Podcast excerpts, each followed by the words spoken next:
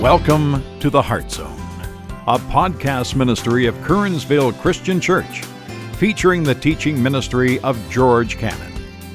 For more information about Curwensville Christian Church, visit us on the web at www.curwensvillechristian.org. And now, for a message from The Heart Zone. Here's George. All right, folks, I'd like you to turn to John chapter 19. John chapter 19 is a very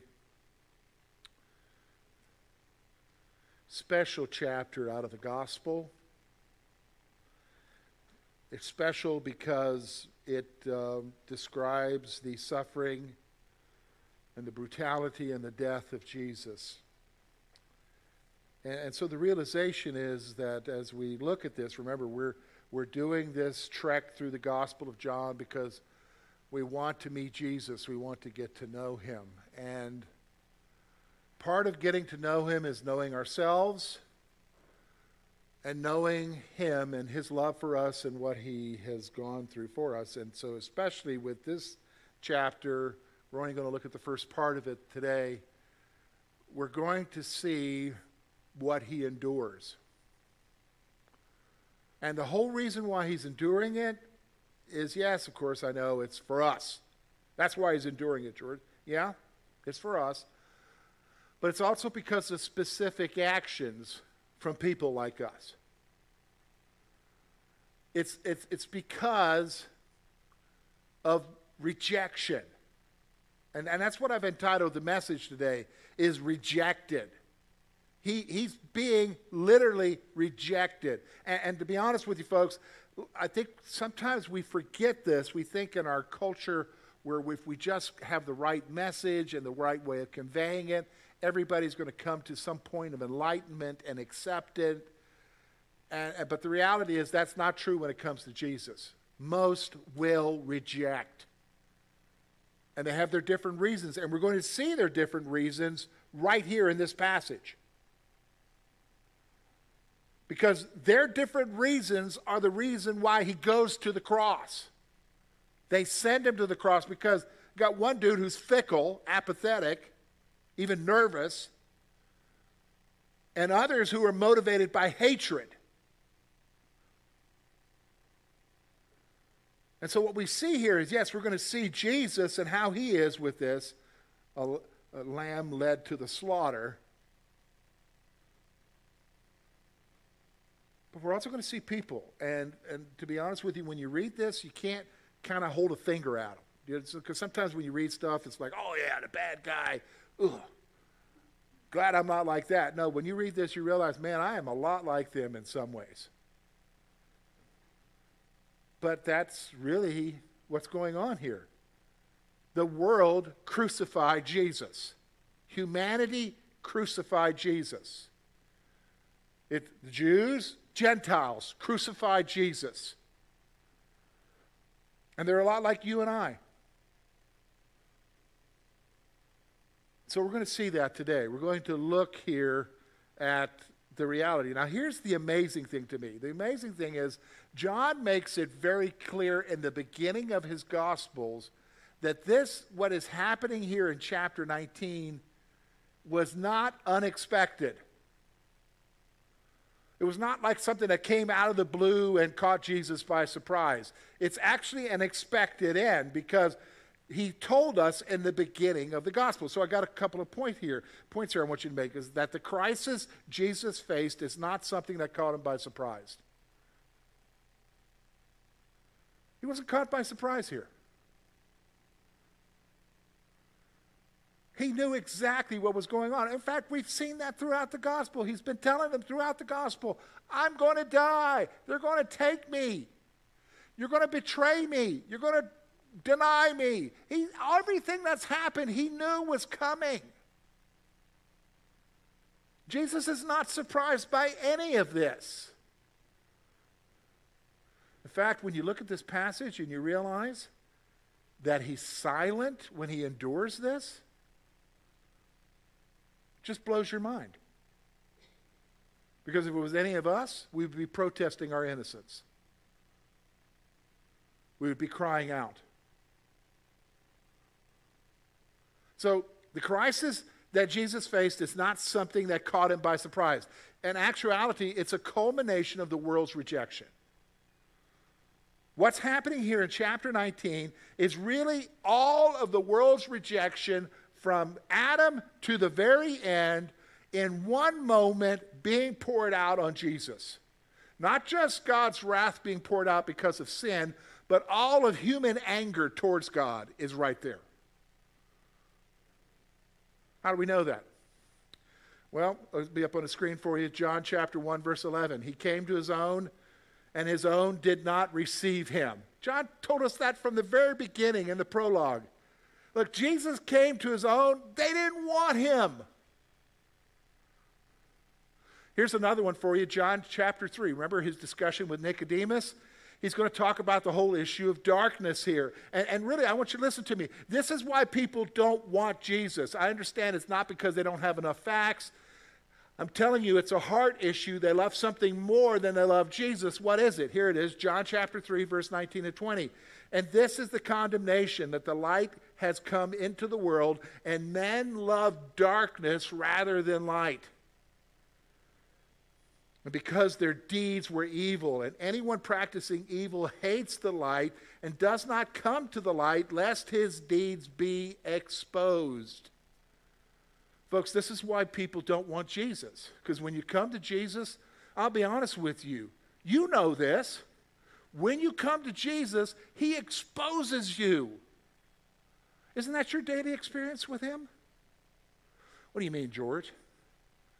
Every time I open the Word, God's revealing to me an attitude that maybe needs to change. What do you mean? Well, don't you have a pet attitude like you like having towards a group of people or something? Sometimes God reveals that and says, that ain't right. That's not the way to be. The Spirit speaks to you. And as believers now, we respond to that. But when you're not knowing God and the Spirit is not in your life and God's light shines in and reveals the darkness within you, you reject it because you love what you're doing more than you love God. And so you reject him. And so all this that's happening, Jesus was not blown away like, why is this happening to me? He knew. Because this is where human hearts are. This is why we reject. And we're going to see it today in this account. So I want you to look with me. We're going to look at verses 1 through 16. It'll be up on the screen.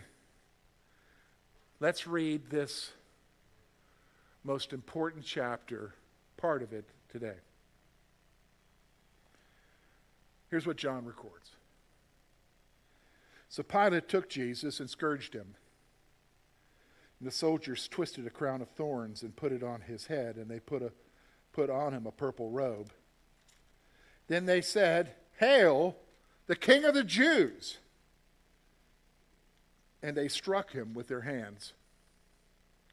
Pilate then went out again and said to them, "Behold, I am bringing him out to you, that you may know that I find no fault in him."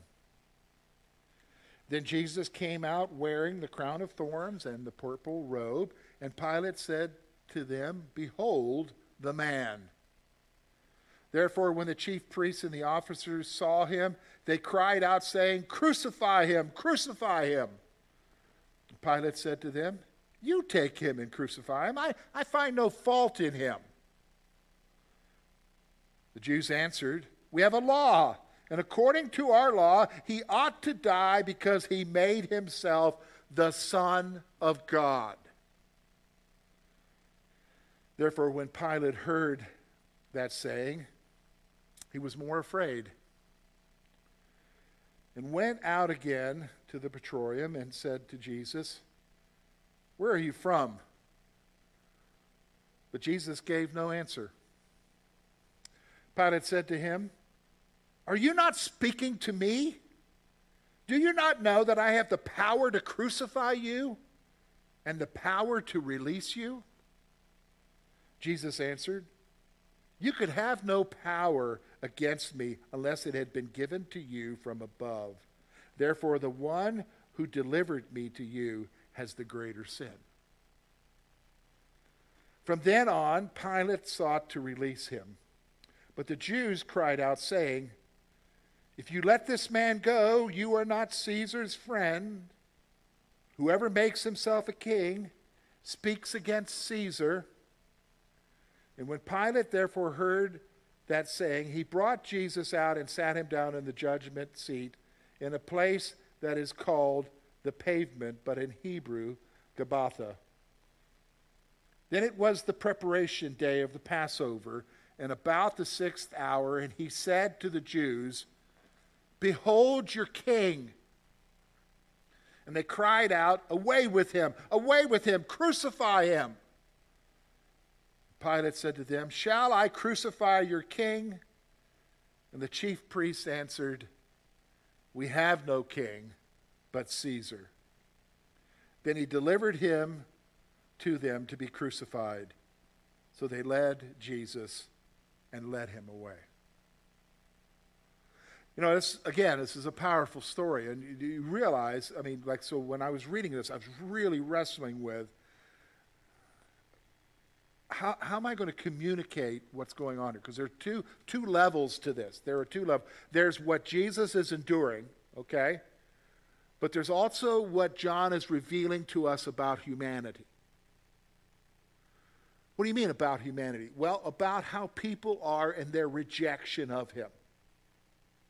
Because nothing has changed. Because you and I still see that today. People today are still rejecting Jesus. And there's reasons for it. And so the reality is I thought, how do I blend both? And so that's what I'm going to try to do today. I'm going to blend both. So I'm going to kind of divide it up in an additional 3 sections here. So what we're going to look at, first of all, is the issue of indifference, apathy when it comes to Jesus. Then we're going to look at the issue of being nervous about Jesus, when you kind of hear something and you're kind of nervous about it. But then what we're going to finally see is he's expendable. And that's where humanity is with Jesus. And in the midst of it, we see Jesus, who just blows me away because he's enduring this, and he allows himself. So let's talk about it. So first of all, let's talk about indifference. Verses 1-6. Pilate, to be honest with you, is probably the most spineless man I've ever met. I haven't met him, only met him through the pages. But what do you mean by that? Here's a guy, he's the governor of Rome. The stories are that he executed thousands of Jews for just not even doing one simple thing. And when it comes to Jesus and he's being faced with the reality of what to do with Jesus, he can't stand up and make a decision. And part of the reason why he doesn't want to make a decision is because he just doesn't want to. He's indifferent. It doesn't mean anything to him. And that's what I find with humanity. Humanity, there are people who are just flat out angry about Jesus. But then there are people who just don't care. And they'd rather not deal with him. And that's kind of like what we're seeing here. So let's talk about it. First of all, there's the effort is made to appear to deal with the issue of Jesus. So there's this effort on his part to kind of be like, let's deal with this. How does he do that? Well, first 6 verses, what does he do? He delivers them over. He says he's innocent. He finds no fault in him. But what does he do? Well, to appease them because they want to kill him, I'll just have him beat up a little bit. Only it's not just a little bit, is it? The Romans whipped him. Typical whipping would be a sentence of 40 lashes. Typically, though, they didn't want to go over that lawfully, so they would do 39 lashes. And it's not just your normal whip. It would be like a cat of 9 tails. It would be a whip with many strands on it. And what they would do is have pieces of bone or glass or whatever on the ends of this, and they would whip the individual. They're not just whipping him, they're mocking him. They're placing a crown of, oh, you're a king? The soldiers are putting on his head a crown of thorns, and they're beating him. How do we know how badly they're beating him? Well, we know from Isaiah 53 that his face was disfigured. They tore his beard from his face. Mocked him, saying, "Hail, King of the Jews." Now, why is this all happening? Because one guy wants to appear like he's dealing with the issue. Pilate. He wants to put on a show that I've addressed the issue, but we're just going to beat him up a little bit and let him go. So the effort is made to appear to deal with the issue of Jesus. I find that to be so typical of humanity today. When you're confronted with the reality of him, people will do whatever they have to do to, quote, address it, but not really address it. They don't go to the brutality of what they're doing to Jesus, but in some ways they're just indifferent and apathetic, and they don't really want to make a decision, which brings me to my next point I want you to see here. This results in a proclamation that no further action is warranted. So what does he do? He brings Jesus out, beat up, bloodied, crown on his head, so it's obvious that he's been tortured, says, "I find no fault in him," like that's the end of it.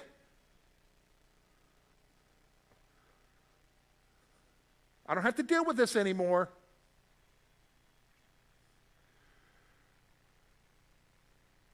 You still hear that to this day. I've looked into that. I've checked out this Jesus thing. There's nothing there. But see, here's the problem. Jesus is such that you're going to have to make a decision, right?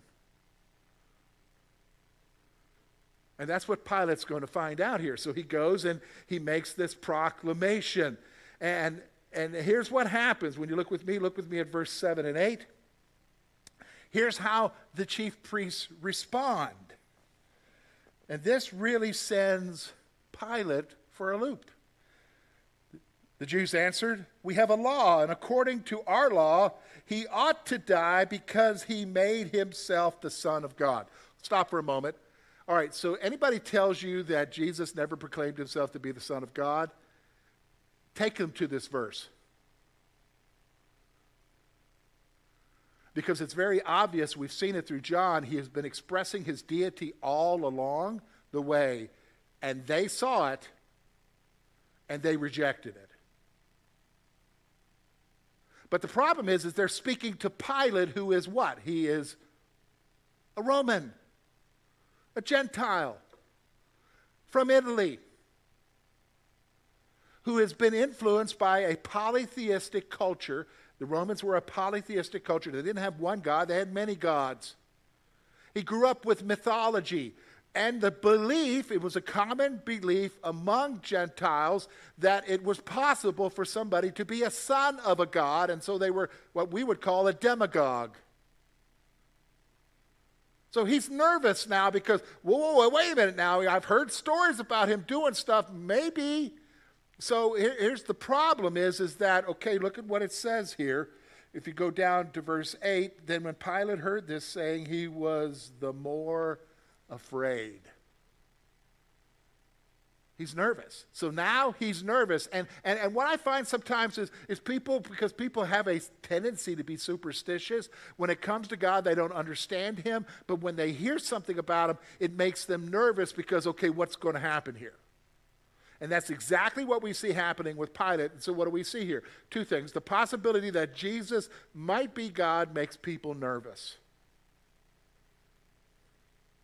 That makes people nervous. So can I be honest with you? Think about how our culture is. In our culture, we communicate Jesus in two main ways. One is a babe in a manger.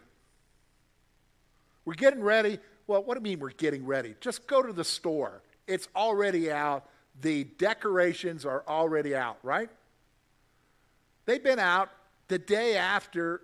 Well, some places they were out before October 31st. And already what we hear about, baby Jesus, baby Jesus, baby Jesus. The next time we'll hear about Jesus is when? On the cross. On the cross. On the cross.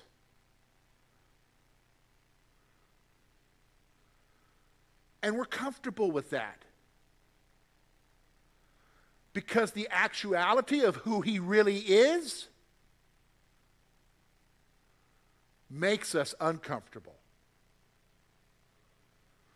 When you realize who he is and the control that he has,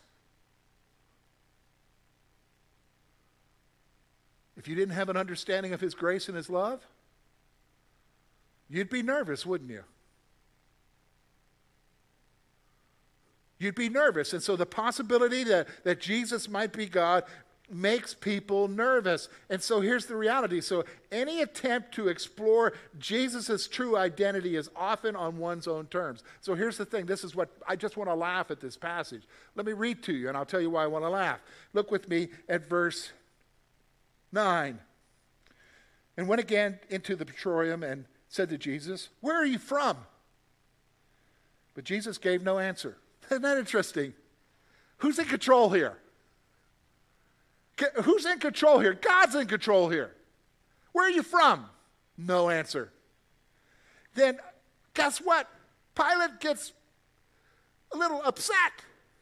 So he says, Pilate said to him, "Are you not speaking to me?" Can you just picture that? You're not talking to me. "And do you not know that I have the power to crucify you? Or the power to release you?" Have you ever been in a situation like that where somebody says, "Don't you know what kind of power I have?" Jesus is just being quiet. And Jesus answered, "You could have no power at all against me unless it had been given to you from above." What an answer! The only power you got, buddy, is what God gave you. And by the way, therefore, the one who delivered me to you has the greater sin. Yeah, the greater judgment, the greater sin is the guys who delivered you. That's his answer. Man, blows your mind about Jesus, doesn't it? But here's what I want you to see.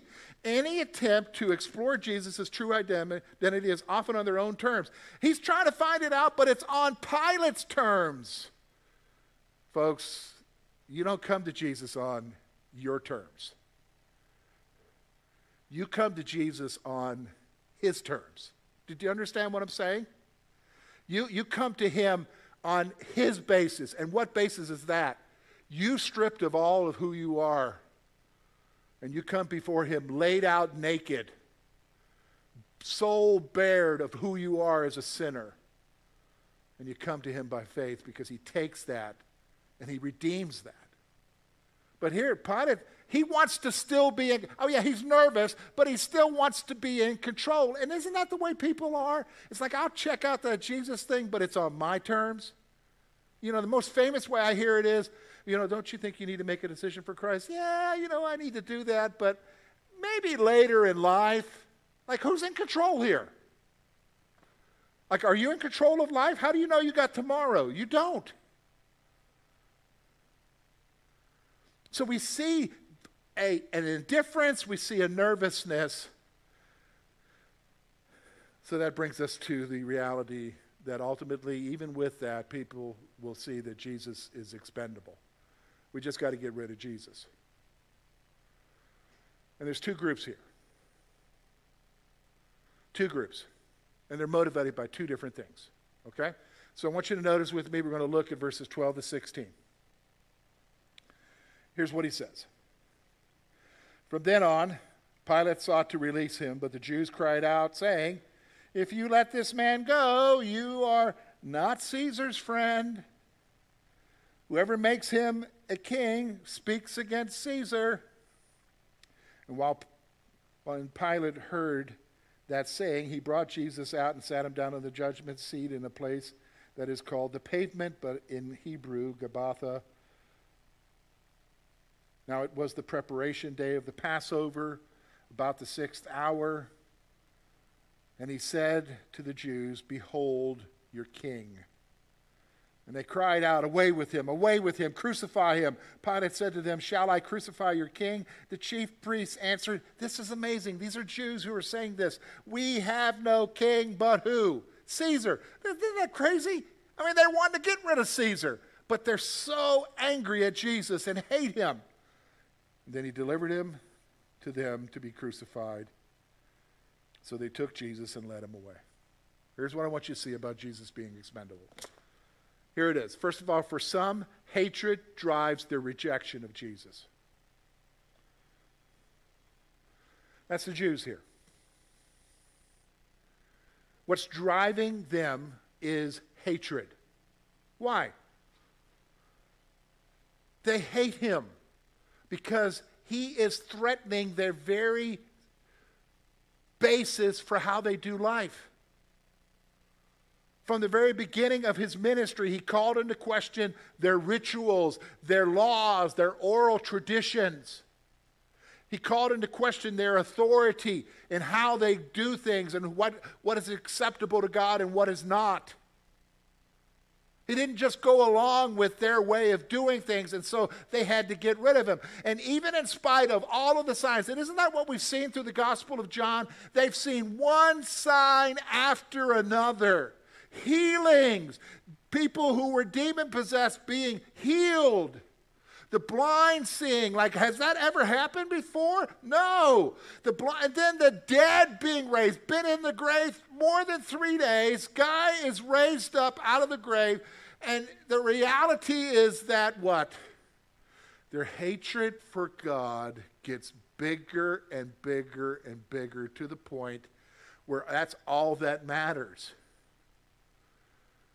It's all that matters, so much so that their hypocrisy comes out even more. Like when they say, we have no king but Caesar, that's just a hypocritical statement from them, isn't it? But at that point, hypocrisy doesn't matter. They just want rid of Jesus. Facts don't matter. You know, it's interesting. I have loved ones that are very, I weep for them who don't know Jesus. And sometimes I went through a phase where if they just saw this, if they just saw that will change their hearts. I've come to the conclusion, folks, that's not necessarily true. It's not necessarily true. Because it's a heart issue. And if you don't want God, because you want what you have, nothing is going to change that. And so they hate the light because they love the darkness. And understand that. What is darkness, folks? Darkness is not some scene you see on TV where darkness means, oh, the realm of Satan or whatever. That's just a bunch of baloney. Darkness is anything that is opposite of God. It is where sin is. All sin. And men love that. And they hate the light. And for some, the hatred drives their rejection of Jesus. But there are others, like Pilate. Pilate's not driven, let's be honest. Everybody agree with me? Pilate's not driven by hatred here. Before this, he probably had no clue. Maybe he heard the stories about some healer out there and doing all this wonderful thing, feeding people, doing whatever. Would you agree with me? Pilate's got nothing in this. But he's guilty too, right? Because he rejects. Why? For others, the immediate consequences push them to reject Jesus. So he's trying to get Jesus, like, get him off. He's trying to, okay, I release him. I find no fault with him. And the Jews say, the Jewish leaders say, hey, look, why are we instructing you? You're a Roman. There is no king but Caesar, and Caesar doesn't like other kings.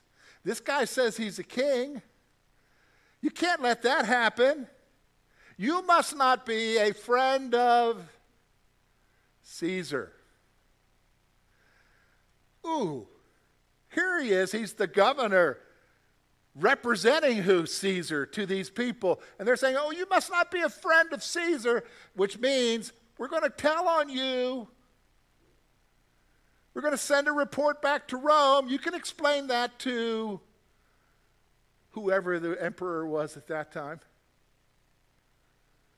And what we know from those emperors, they didn't respond too well to anybody doing something negative, right? So at this point, I can almost kind of see what's going on in Pilate's mind. You know, me, this guy, me, Jesus, me, I think it's me. All right, send him away, crucify him. It's about the immediate. Man, I would say a lot of people are in the place where they are rejecting him because they hate him, but I'll be honest with you, a majority of them are in the place where Pilate is. What do you mean? Because their rejection of Jesus has more to do with the immediate consequences that they might face right now than anything else, and that's why they don't want God. I have seen that throughout all my years of ministry, interacting with different people, I've met people who would love to have come to Jesus, but because if they come to Jesus, this would affect this or affect that or affect this relationship, and they said, I don't want to do that. And it's because they reject Jesus because something more immediate might not go well.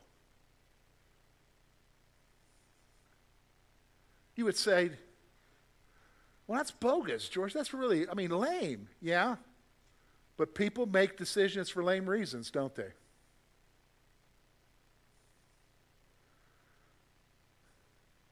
And I feel for them because one day they're going to stand before the one they rejected and have to explain why they rejected. And it was because of some lame reason. Now, here's the thing. So let me wrap this up. You say, wow, man, George, this is another, how do I digest this, okay? Well, let's move to grace. Let's close this with grace. Okay, I want you to go back to what I said in the beginning. What I said to you in the beginning is this. I said the crisis that Jesus faced was not something that caught him by surprise. What he faced by dealing with people who were outright hating him, plus other people who don't really want to deal with him, who are nervous about him, but in the end, they just reject him because it's more expedient for them to reject him. None of that is anything that catches Jesus by surprise.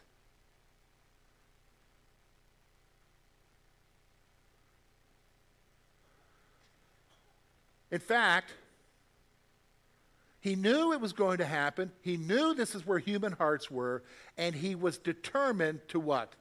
Go to the cross so that you might be saved, so that you might have grace shown to you.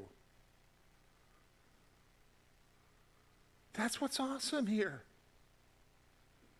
We can see ourselves in some of the actions of those who reject, because why? We're human. But the reality is what he faced, and we're going to explore it even more after we get done with Thanksgiving, is the reality is that what he went through for you because of one thing, love. Because even in spite of the rejection, he what? Loved. For God so loved the world that he gave his only begotten Son. Love. So as you're looking here and as you're sitting here and as you're trying to digest that, listen to me. Realize that what goes on around us with the rejection, he's aware. He expected it. He even told you it would happen. But one thing was more important to him. Dying for you so that you can know him. Let me pray for you.